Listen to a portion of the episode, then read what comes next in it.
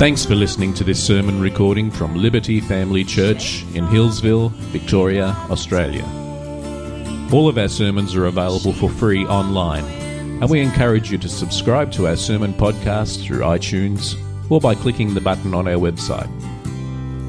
If you'd like to know more about what it means to follow Jesus, or would like more information about our church, head to www.libertyfamilychurch.net.au.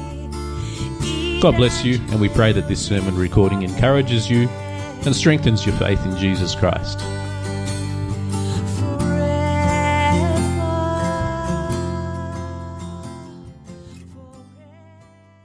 Good morning, Liberty Family Church. My name is Stephen.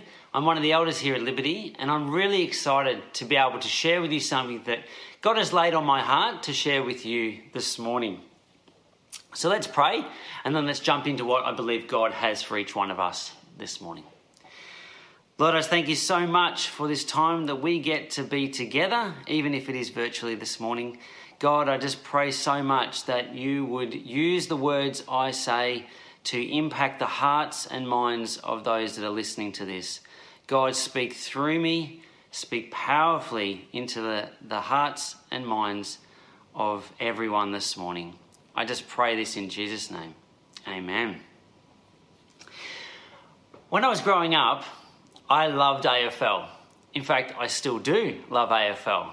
And I follow North Melbourne. I love North Melbourne passionately. And um, growing up, I knew everything there was to know about North Melbourne. I even did a, an assignment in primary school about the North Melbourne Football Club. And I went and showed the, the coach, Denis Pagan, of, in the 90s, this assignment. Further than that, I knew about the players. I knew about Wayne Carey. I could tell you that he grew up in New South Wales, in Wagga Wagga. I could tell you that he joined the North Melbourne Football Club in 1989. He became the captain of the club in 1993 and went on to lead them to two premierships in the 90s, in 96 and in 99. I could tell you that he, Wayne Carey, is 192 centimetres tall, and during his playing days, he was 97 kilograms. I could tell you at the time how many goals he had kicked for the season and how many games he had played in his career. As you can see, I knew about Wayne Carey. But I wouldn't say that I, say that I knew him personally. If I was to ask you the question, who is the person in life that you know the best? Who would you say? Would you say that it's your spouse or your mum or your dad or a family member or a close friend or relative? Who would it be for you? For me, it's my wife, Anita. I know that she's 168 centimetres tall. I, knew she, I know she was born in Brisbane, that she went to Oxley College for high school. I know that she studied uh, at ACU, um, did teaching as a degree. I know that she loves the colour aqua and that she really enjoys a licorice tea. Again, who would it be for you? What if I was to ask you, how do you know this is the person that you know the best? Now, I'm sure you're all coming up with all sorts of different ideas in your head about how you could tell someone that you know that this person in your mind is the person that you know the best. And there's no right or wrong answer. Would you say that you know that you know this particular person the best because you know their date of birth or the colour of their hair or how they like their coffee? Or is it because you know something a lot deeper about this person? For my wife, I also know that she'd much prefer to curl up on the couch in front of the fire on a nice cold wintry day and watch a movie with me than go out to a raging party. I also know that if I brought home flowers for her, she would appreciate them, but if I brought home her favourite Vietnamese takeaway at the moment, she would love me for it. You see, I believe I know my wife the best because I know her. I know my wife the best because I've intentionally spent the time getting to know her, doing life with her, and seeing how she responds to various situations and interacts with different people. How about if I was to ask you, how well do you know Jesus? Again, I'm sure you've already got some answers coming up in your head. But I asked this question to my family when I was preparing this sermon. And the first thing my daughter Zoe asked back was, Well, Dad, how do I know how well I know Jesus? How do I know how well I know Jesus? So I want to start with this simple, yet I guess profound question of how well do we actually know how well we know Jesus? So, you ready? Let's get into it. Before I do this, though, I want to make an important distinction for you, which I've sort of already touched on before, but that is that there is a huge difference between knowing about someone and actually knowing someone. You see, I knew about Wayne Carey and the North Melbourne Football Club, but I didn't know Wayne Carey personally or the North Melbourne Football Club. I know all about my wife, Anita, and I know her personally, and that makes a huge difference. So, with that in mind, let me ask the question of you again How do you know how well you know Jesus? Do you know about Jesus? Maybe you know about his humble beginnings in the, the, stable in Bethlehem.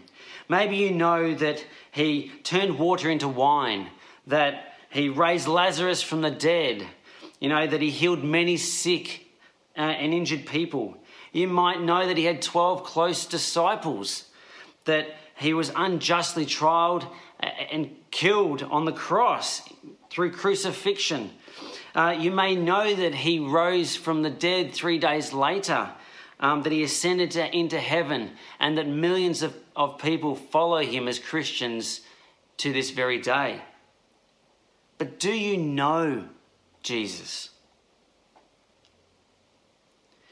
If you only know about Jesus, I really encourage you to make today the day that you begin the journey of getting to know Jesus personally. So, one of the ways I believe you can tell that you know Jesus is that you get to know what makes Jesus tick. My wife and I have a great relationship, and after 14 years of marriage, I reckon I can say with some sort of confidence that I know what makes Anita tick. I know her interests, I know how she feels about different things, um, I know her likes and dislikes, and I even know how she thinks about different things sometimes. I know that if I say I'll be finished a task or be home from work at a certain time and I'm not, I need to give her a quick text or a call to, to let her know that I'm going to be a little bit later. Otherwise, I know she's going to start worrying about me. I know that if I change something in the diary at the last minute or try and do an impromptu um, outing or something, she really won't appreciate that because she's a pretty organised person. So I know my wife Anita. But this didn't just happen by chance. Over our years of marriage, we have purposely made time to spend time with each other on a regular basis in order to talk about things openly and honestly. By doing this, we've been able to discover more and more about each other and get to know each other on a deeper level. If we don't spend time together, as it is with any relationship, we don't get the opportunity to know each other intimately, and our relationship could quite easily be diminished. We would potentially still have a relationship to some degree, but it would be nowhere near as fulfilling and enjoyable as it is currently. And we may end up simply knowing about each other rather than continuing to know each other and what makes each other tick. And the same can be said about our relationship with Jesus. If we don't intentionally spend the time with Jesus on a regular basis, how can we expect to know Jesus and what makes him tick? How can we expect to know his heart for his children? How can we expect to know how he feels about different things? And how can we expect to know how he thinks about different things? We can't. That's why we must make the time to spend time with Jesus on a regular basis so that we can really get to know him and what makes him tick. I believe one of the greatest things that has come out of the COVID 19 situation is the fact that most of us have found that we've got extra time on our hands at the moment. This may be because um, we're working from home or the kids' activities are not operating at the moment or simply because you just can't go out in large groups at the moment. For whatever reason, most of us, I believe, would have found that we've got a few extra minutes, some extra time on our hands. And I believe um, that this has and continues to be such a great opportunity to really take ownership of our faith journey and to invest the time in our relationship with Jesus the excuse of I'm too busy really doesn't stack up in this season of our life, especially when we've got these extra minutes that we find on our hands. So I encourage each one of you to really take this opportunity and to go deeper with Jesus. Get to know Jesus and what makes him tick during this season. The second way I believe you can tell that you know Jesus is that you get to know how Jesus would act. Does anyone remember the, the WWJD bands from the 90s? It was a bit of a craze when I was in, in primary school or high school, probably both. Um, WWJD stands for What Would Jesus Do? And I think this phrase is a phrase that we should never get tired of. I love this concept of considering how Jesus would act in any given circumstance and then trying to follow suit with the help of the Holy Spirit. Further than that, I love the idea, more broadly, of knowing someone so much that you could say with absolute confidence, my friend such and such would do this in this particular situation. How cool is that? Knowing someone so much that you could say how they would act. You just know them that well. I know that if you ask my kids to come, sorry, I know that if I ask my kids to come out and do some gardening with me on the weekend, I know their response is going to be to turn up their nose and say, No thanks, Dad, not really interested in that. But I also know that if I said to them, Hey kids, why don't we come and hang out and play Minecraft for a few hours? Their response would be racing to get their iPads and getting on board with that game. I know how those kids would act in that situation. And the same should be said about Jesus. We should know him so much that we could confidently say how he would act and respond in any particular circumstance or situation that he found himself in. The thing is, we can only get to this place where we know Jesus that much when we have spent time with him, getting to know how he ticks, reading the Bible, reading the stories of Jesus and how he interacted with people in, in his ministry and his time on earth. And then, obviously, we need to be, as I said before, asking the Holy Spirit to guide us and lead us to respond in the same way as what Jesus would respond. I have personally had the joy of experiencing the Holy Spirit prompting me to act in various different ways during my life. One of these ways I've found is that Jesus or the Holy Spirit often prompts me uh, to bless people financially. I've heard a need and I have known without a shadow of a doubt that it is the Holy Spirit prompting me to act on this, um, on this prompting and to bless because I know that is exactly what Jesus would do in the same situation. And that is what he would want me to do in the same situation. How about you? Have you ever been prompted by the Holy Spirit to act in a certain way? And then knowing without a shadow of a doubt that that is exactly what Jesus would do, and therefore knowing that it is the Holy Spirit prompting you to act in that way, that you know Jesus intimately, that you know his response, and then you have had the confidence to act accordingly. Can you think of an example in your own life where that has been the case? I'm sure you can. The third way that I believe you can tell that you know Jesus is that you get to know what Jesus would say. Have you ever had a friend that you've hung out with so much that you end up talking like them? They may have a certain catchphrase that they always say without realizing it. And you start uh, saying those catchphrases too. I have. Close friends of ours used to say, really, um, in response to certain things a lot. Uh, we noticed it and often smiled when we heard them say it in response to something that we've said. And this became a known catchphrase of theirs.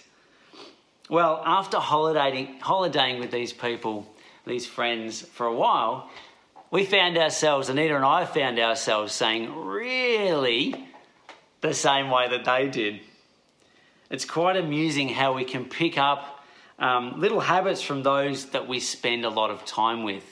And that can even be in the words that we say or the way we say things.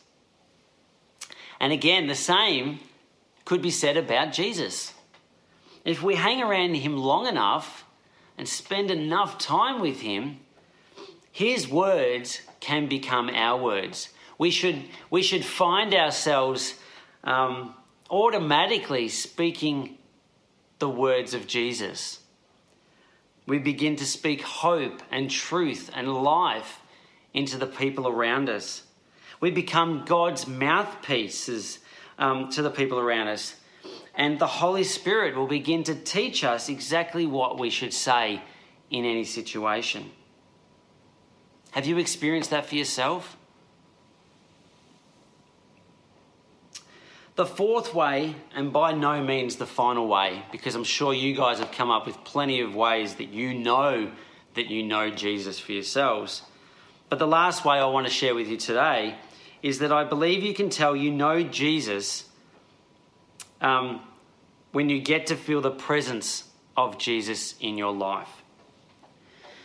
For me, the time when I felt the presence of Jesus in my life the most is when I had uh, my accident just over two years ago. Many of you will have already heard, but just over two years ago, I had an unfortunate rock climbing accident where I fell about eight and a half metres. I broke my back in about eight spots, damaged my spinal cord, nearly died, uh, and left myself uh, as a paraplegic for life. It was during this time, though, that I felt the presence of Jesus the most I have ever felt. He was right there with us, both Anita and I, and my whole family for that matter, and we felt his presence right there at the, at the cliff, at the rock face where I was laying. He provided Anita and I with a sense of peace that I can only explain could have come from Jesus. We felt his tangible presence with us. We knew that everything was going to be okay because Jesus was right there with us. We felt his presence at that time. And the, the, the few days, the, the immediate days in hospital after, when they were the toughest for me, I also felt Jesus basically carrying me through those days, those nights particular, when I didn't have the comfort of my family with me. For me, I know that I know Jesus because I felt his presence in that time. How about you? Can you think of a time, a circumstance in your life where you can know without a shadow of a doubt that you felt Jesus' presence in your life? And that that can then confirm for you that you know Jesus. You don't just know about Jesus, you know Jesus on a deeper level. I wonder and I hope there's an a, a circumstance or a time in your life that you can think back on where that is true for you. But why is all this important? I always like to ask the why. Why do we need to know Jesus and know that we know Jesus, I guess? Well, first, I believe there is nothing better than knowing the creator of the universe. I believe that Jesus is the creator of the universe, and there's nothing better than knowing him. There is an amazing joy and peace and hope that comes from knowing Jesus. And ultimately, we can also be confident in our eternal destination if we know Jesus personally. In John 14 6, Jesus says that I am the way and the truth and the life. And no one comes to the Father except through me. Jesus tells us that the only way to God in heaven one day is through Him, through having that personal relationship with Jesus, through knowing Jesus, and having that security and that hope and assurance of finding ourselves in heaven with God one day when we would, when we would die. Another reason why it is so important for us to really know Jesus is that if you call yourself a follower of Jesus, we are encouraged by Paul in Ephesians 5:1 to be imitators of God or Jesus, God in human form. And so, if we are to be called to be imitators of Jesus, we need to know Jesus. We need to know who we are meant to be imitating.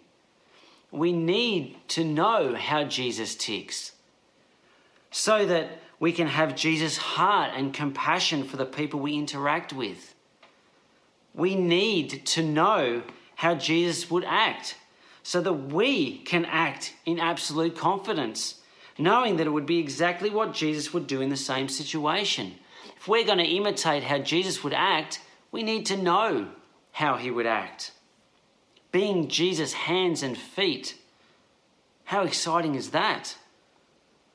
We need to know what Jesus would say so that our words become Jesus' words and that we can speak words of life and not death. We need to feel God's presence in our life to give us that ongoing assurity that Jesus is there right with us and journeying through life with us. And we can share that experience or that hope that we have through knowing Jesus with the people around us. Otherwise, unfortunately, if we don't know these things, we may not be imitating Jesus at all. Did you know that Jesus knows everything about us? Did you know that? That Jesus knows everything about you? Luke 12 7 reminds us that indeed the very hairs of your head are all numbered. And how about this wonderful passage in Psalms chapter 139 and verses 13 to 16 that says, For you formed my inward parts, you knitted me together in my mother's womb. I praise you, for I am fearfully and wonderfully made. Wonderful are your works. My soul knows it very well. My frame was not hidden from you. When I was being made in secret, intricately woven in the depths of the earth, your eyes saw my unformed substance. In your book were written, every one of them, the days that were formed for me, when as yet there was none of them. How cool is that passage? Jesus knows us. The creator of the universe knows you. He knows everything there is to know about you. He knows you intimately. He knows your every thought, your every feeling.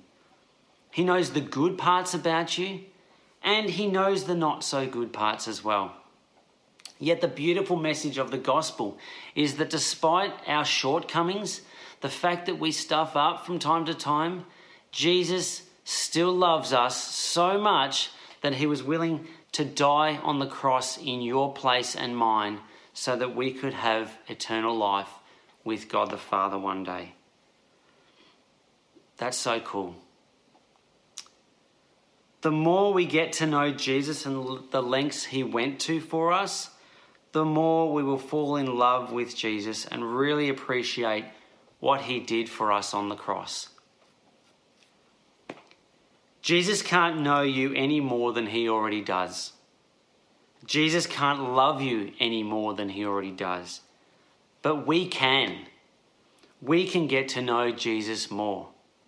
We can love Jesus more, truly understanding what he has done for us. I encourage you, friends, to get to know Jesus more. Get to know how he ticks. Get to know how he would act. Get to know what he would say. And get an understanding of the presence of Jesus in your life.